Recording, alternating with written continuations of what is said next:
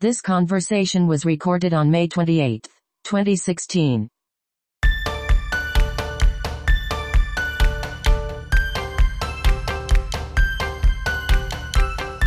Listener question. Oh, really? You ready for it? I'm ready. Okay. I'm just going to read it verbatim.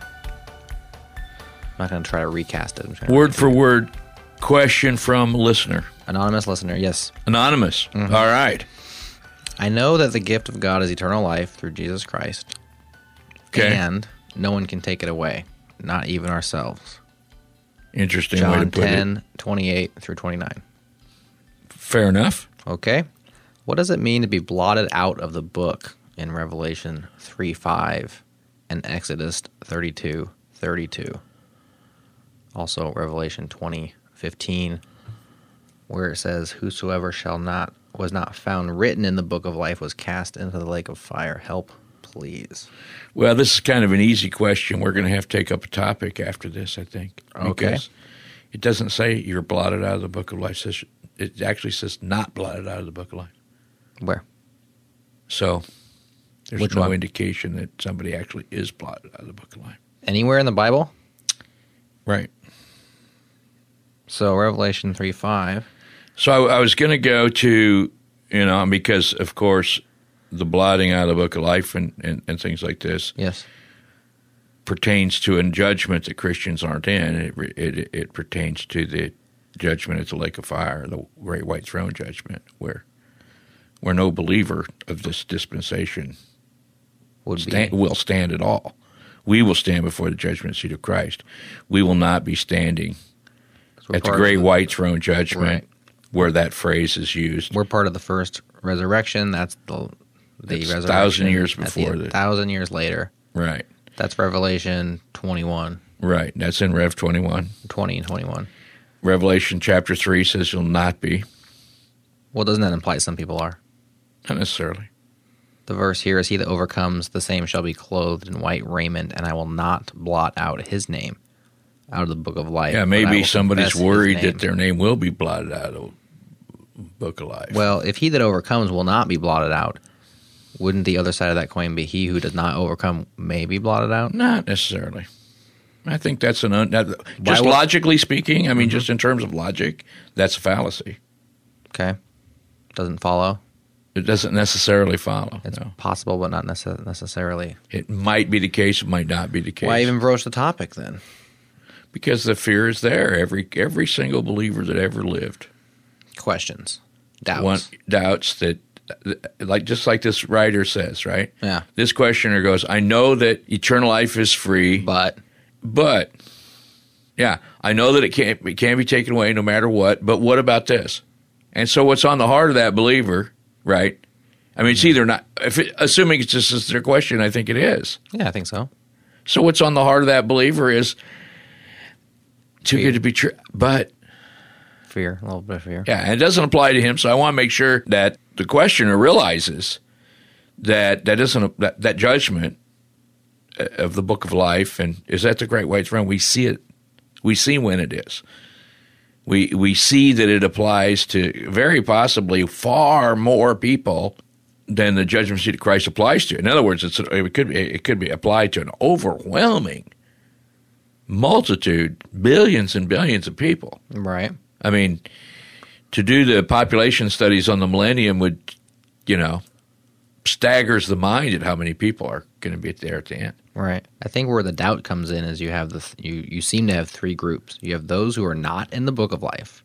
You have those who are in the book of life. Yes. And then you have this idea of blotting out of the book of life, where it's Uh-huh. like they were in, but now Not they're out. wait, can we say the idea of not blotting out? of the Well, how about? Moses? I mean, referenced also Exodus 32. Moses says, "You can blot me out of the book of life but on behalf of Israel." yeah, but did he? No. No. So But he does say, "Whosoever has sinned against me, him will I blot out of my book." but it doesn't That's say part the of that of life. verse. What's that? Does it say the book of life there? This easy question. No, it's not here. No. It's not in Exodus 32, 32. No. It just says his book. Yeah. So there's more than one book. Oh yeah. I mean, we're reading one of them. So blot him out of. Uh, we're reading. the We're book of reading. Exodus. We're reading one of his books. Block him out of the book of Exodus. Well, we got other books, you know. We got the books of the Chronicles. We got the book of Jasher. I don't know that all those are in this codex. So when Moses says, "Blot me out of the book which you have written," Yeah, we don't know which book he's talking about. not exactly. If you want to call that the book of life, God refuses to do it. So, I mean, even Moses couldn't get it done. Moses didn't. Maybe Moses didn't know he Yeah, had multiple books. excuse me. I've been around this, you know, a few times. Huh? All, all I see is that the negative piece of this. I just, you know, if the book of life is written on the grounds of election, and it's not my election, it's not your election, understand? I mean, we both get that, right? Say that again. I was. My election, your election, we don't find ourselves facing that Revelation 21 scene. oh, I agree. We're not there. That. Right. So, But we also don't see the blotting out applied there. We see, are you in or are you not in? Right. Right. And a promise not to. Well, I think the promise not to is an assurance promise, you know, in Revelation 3 5. The he that overcomes. Now, is this what is this overcoming? Is this perseverance in the faith, or is this the At least, is this the idea of that Christ has overcome? If- you know, let, let's let's talk about perseverance in the faith for a moment. okay, It's no small deal. no, it's everything, right? It's a much bigger deal than you think it is early on in your Christian life. Isn't it pretty much the only thing? I mean, we talk It's just about that you have no idea how many opportunities will come your way to not persist in the faith. And I kind of put that on the negative side, but big and small. You mean like small failures, big failures, not just failure. faithlessness? You know, conscious apprehension of what the faith costs, co- conscious apprehension of the way the cross and where it goes. No, it's wrapped up in failure, right? And and now I'll go to the book of Hebrews. You know, there are jeopardies that not all Christians are permitted to enter into because they're not permitted to go on in the scriptures.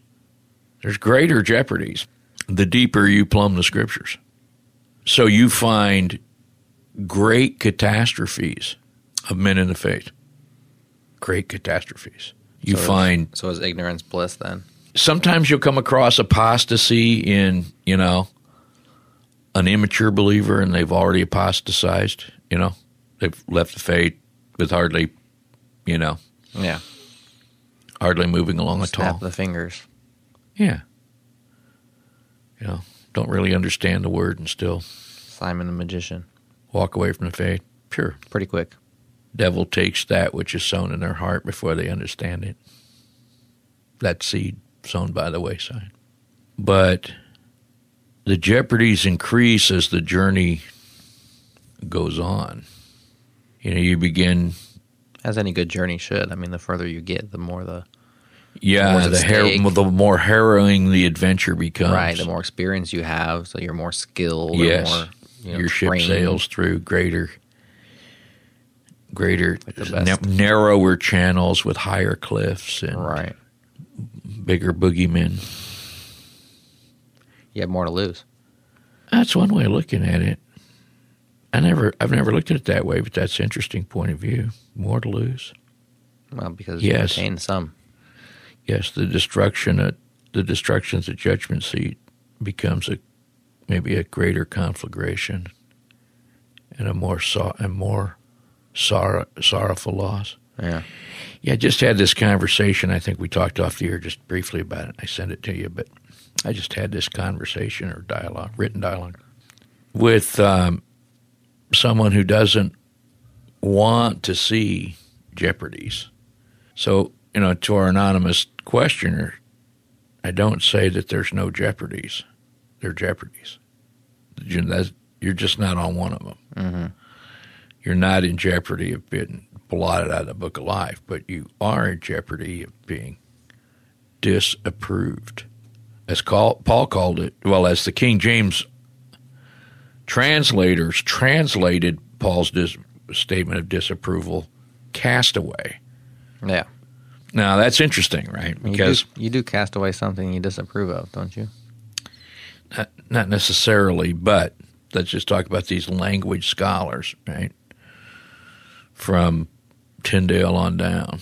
Here's English language scholars that when they saw that word adokimos, which means disapproved, in that context that Paul was talking in 1 Corinthians, the ninth chapter, they decided to stick the English word castaway in that. They said castaway. Yeah. So that's what they thought it meant. You just ponder that a little bit. You know, somebody came along here and saw this to be extremely serious, even to be called a castaway. Mm-hmm. Now, that's not what the word is. The word is not castaway. But the idea of shunned, being, you know, the whole idea of being disapproved, being shunned, being not included, is a pretty strong thing. And Paul feared it. Yep. Paul feared it. That having preached to others, I myself be found disapproved. He feared it. So there is, you know, a good fear, but not the dreadful fear of the lake of fire. Which I, you know, I don't, I don't know what our our writer, our questioner, seems to be enjoying the gift of eternal life. I don't think anybody who actually has eternal life ever has the feeling of the dread and pangs of the prospect of the lake of fire. I mean, I had just a little tinge of that, you might say, when I received Christ as my Savior. Right? I mean, I didn't want to go to lake of fire. Now, I didn't know it was the lake of fire. I didn't. I didn't get that much doctrine. Mm. Okay, but I knew it was something really horrible coming for me.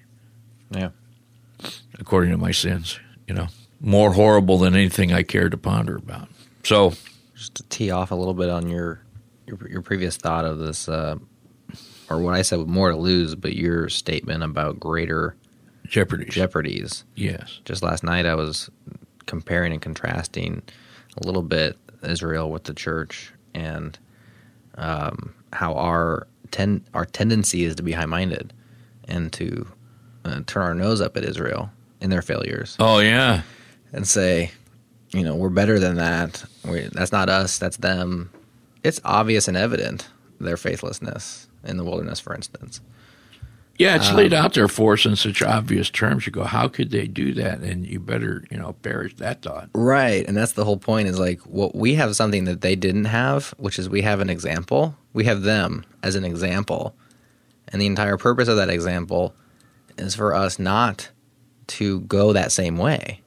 But what we tend to do is to externalize that and think that we're better than them because they went that way, and then in the same time going the same direction. I just think it's it's almost like we're even even more wretched that way. Because so, were you in it. Romans eleven with those thoughts? Is that is that where you were? Well, that's where I was at in the teaching, but I was you know I was yeah. hopping back and forth in my mind between there and 1 Corinthians ten. Be not high minded, but fear. Well, that's a good. That's actually a very good couplet right there, isn't it? Yeah. Romans eleven. Be not high minded, but fear. Right they were all baptized unto Moses. I mean, of the couplet at the end of nine and the beginning of ten. Right. It's a bad place to put a break, I think. Mm.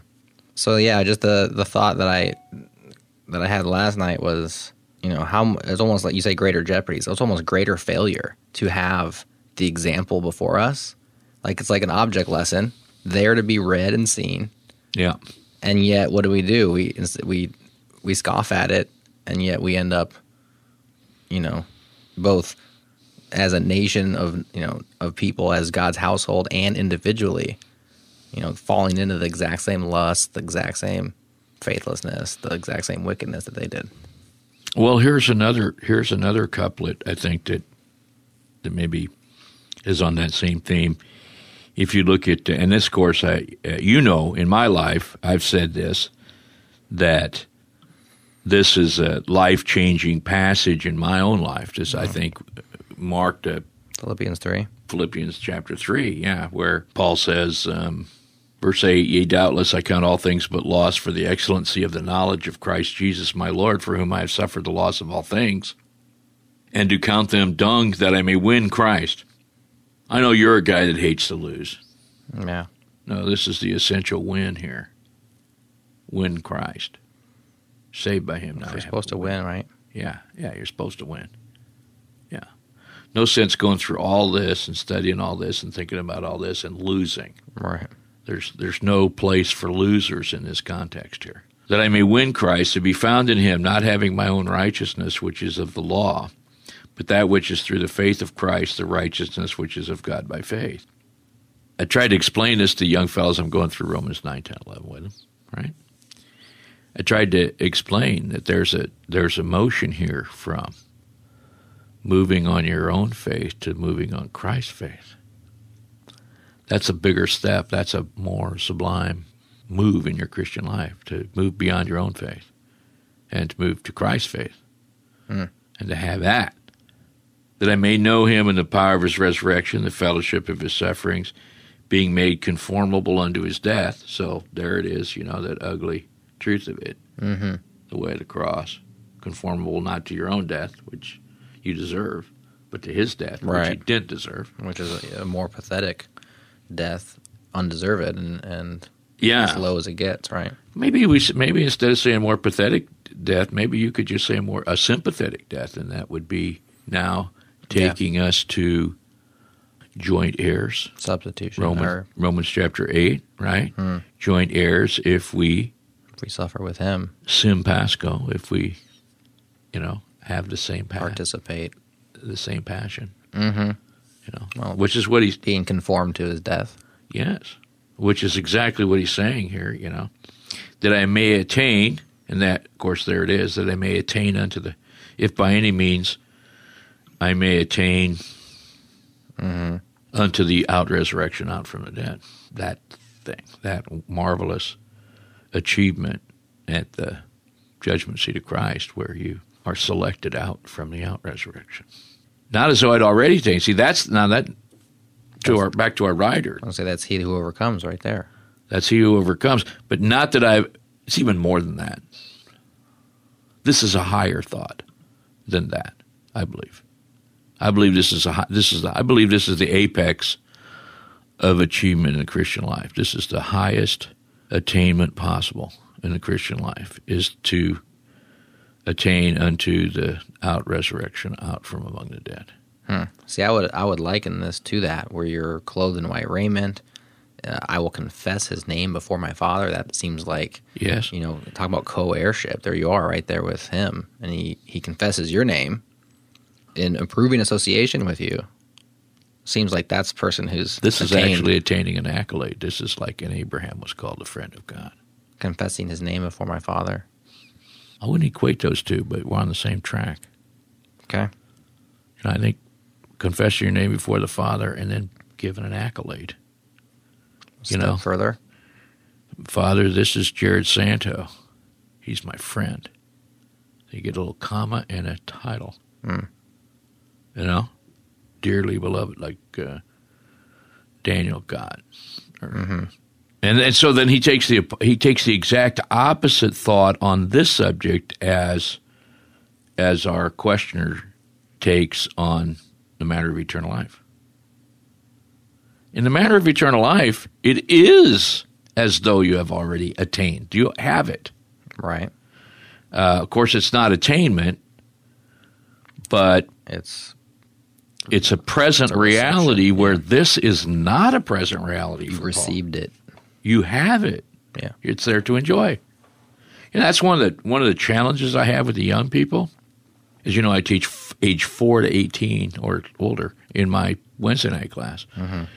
and one of the things that I try to bring them to is the enjoyment of their of their eternal life.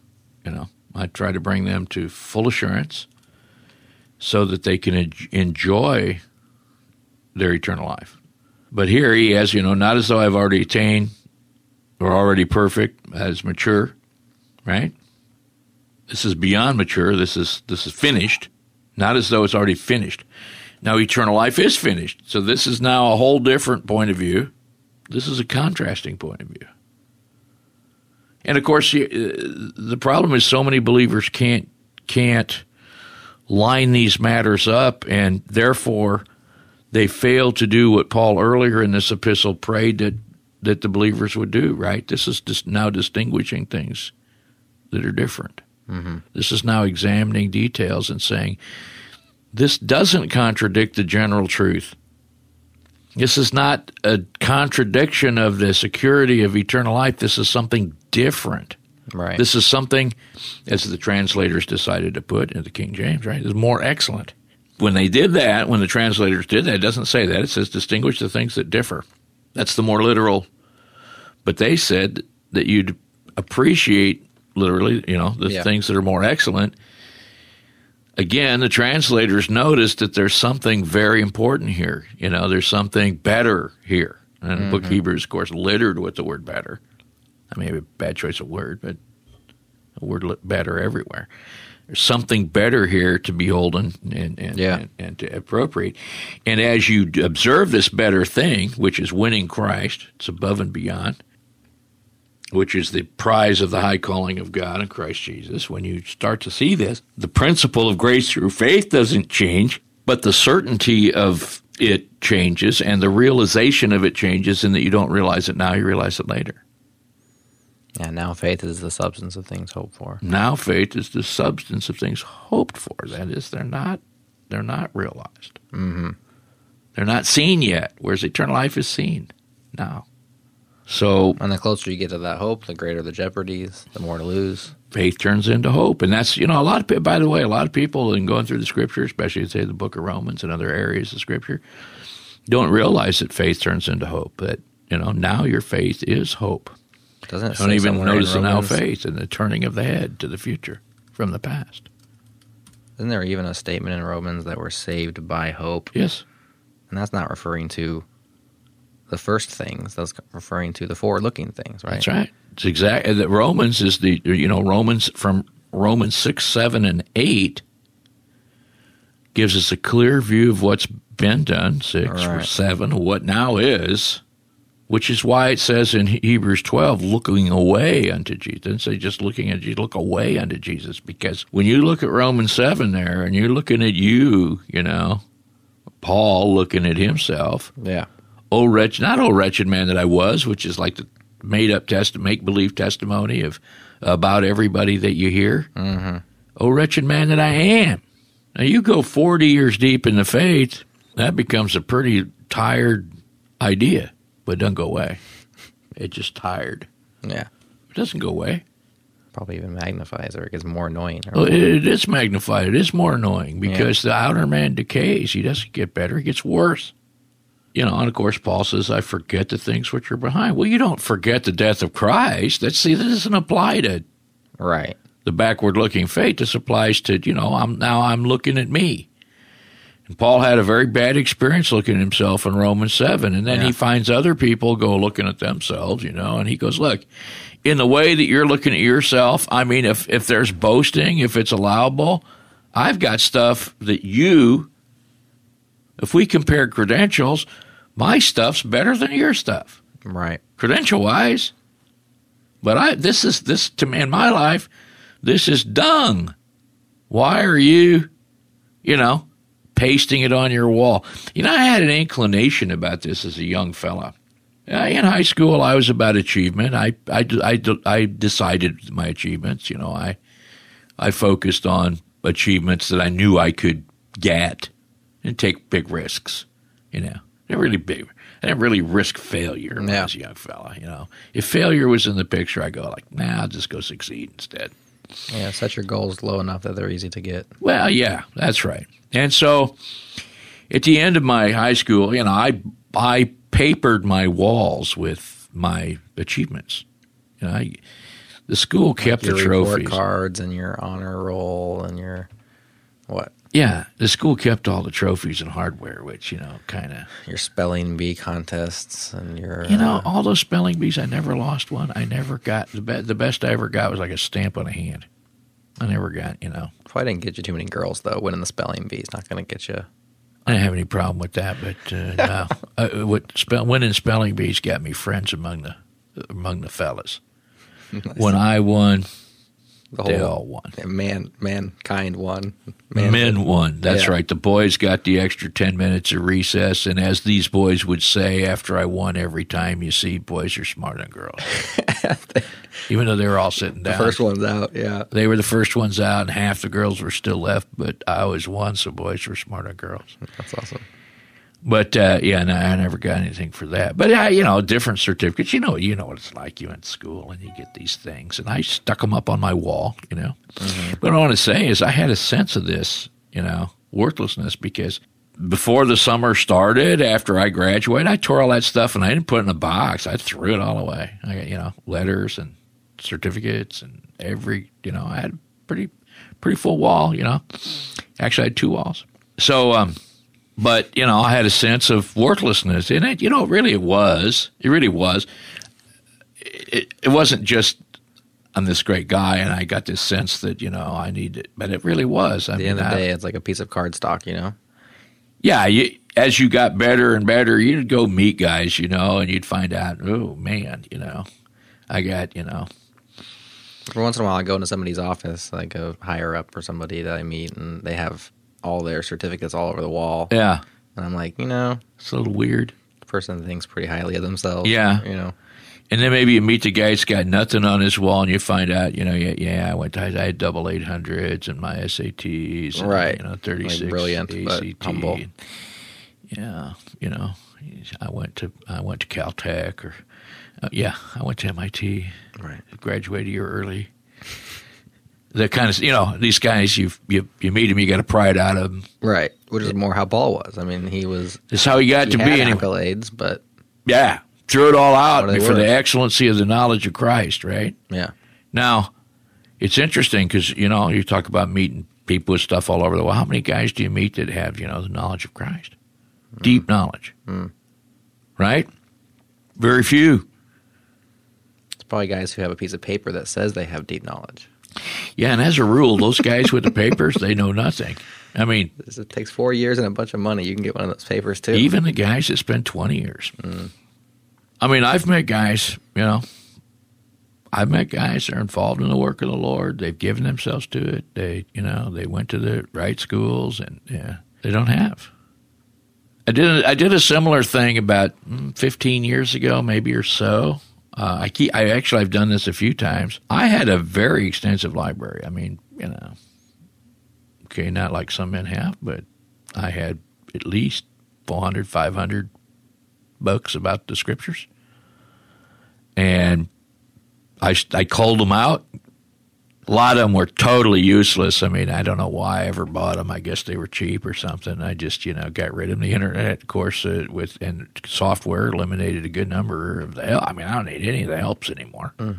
They're all embedded in software. So that was volumes and volumes. And I found some of those, you know, useless. Some of them I kept. I've kept around because they have great bindings on them and very, you know, I think nice. They're nice asset value.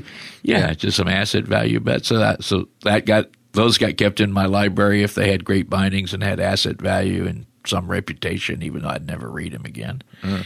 or in the first place, which many of them. But I kept re- I keep reducing and reducing and reducing until I really don't have those books anymore. And I got maybe about 20, 30, you know, I, I stick them at the church and they're available for people to read or look at. And every once in a while, I'll see somebody picking up that a book and taking it to read, and I go, "Oh, you don't want to read that? Get rid of it."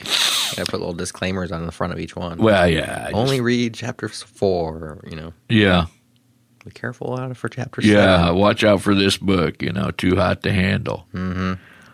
Lots of errors here. But Paul, you know, he was able to. Apparently, he was able. Well, he wasn't actually able on his own to put it all away, right? I mean, he needed apparently a messenger from Satan to buffet him because of the abundance of the revelations that he received. So, if the if God sent a messenger from Satan to Paul to buffet him with the abundance of revelations that he received, what's he going to do in your life when you are, you know, spoon fed these revelations? You get them a lot easier than Paul did. Hmm. Here they are, right? Today, the prize of the high calling of God in, in Christ Jesus is no easier to attain, but the truth is easier to attain. So, what does that mean? Well, that means that jeopardies have to be greater. If it's Yeah, you know, if it's about the knowledge of Christ, which is what it is, then if that comes easier, the threats to it have to be greater for it to be what we call fair. Mm-hmm. Guess we don't have to worry about fairness, but we know that God is fair. Right? He's just. So now he says, I don't regard myself as perfect, and I'm already perfect. And then he says, Let us therefore as many as be perfect. So if you think yourself to be perfect, if you, you know, be minded like I am, not having attained. And if you're otherwise minded, God will let you know about this. He'll reveal that to you. So ties in with uh, with the greater jeopardy and the greater risk. Hebrews two one, where it says, "Therefore we ought to give the more earnest heed to the things which we have heard, yes, lest at any time we should let them slip, or let slip or slip away."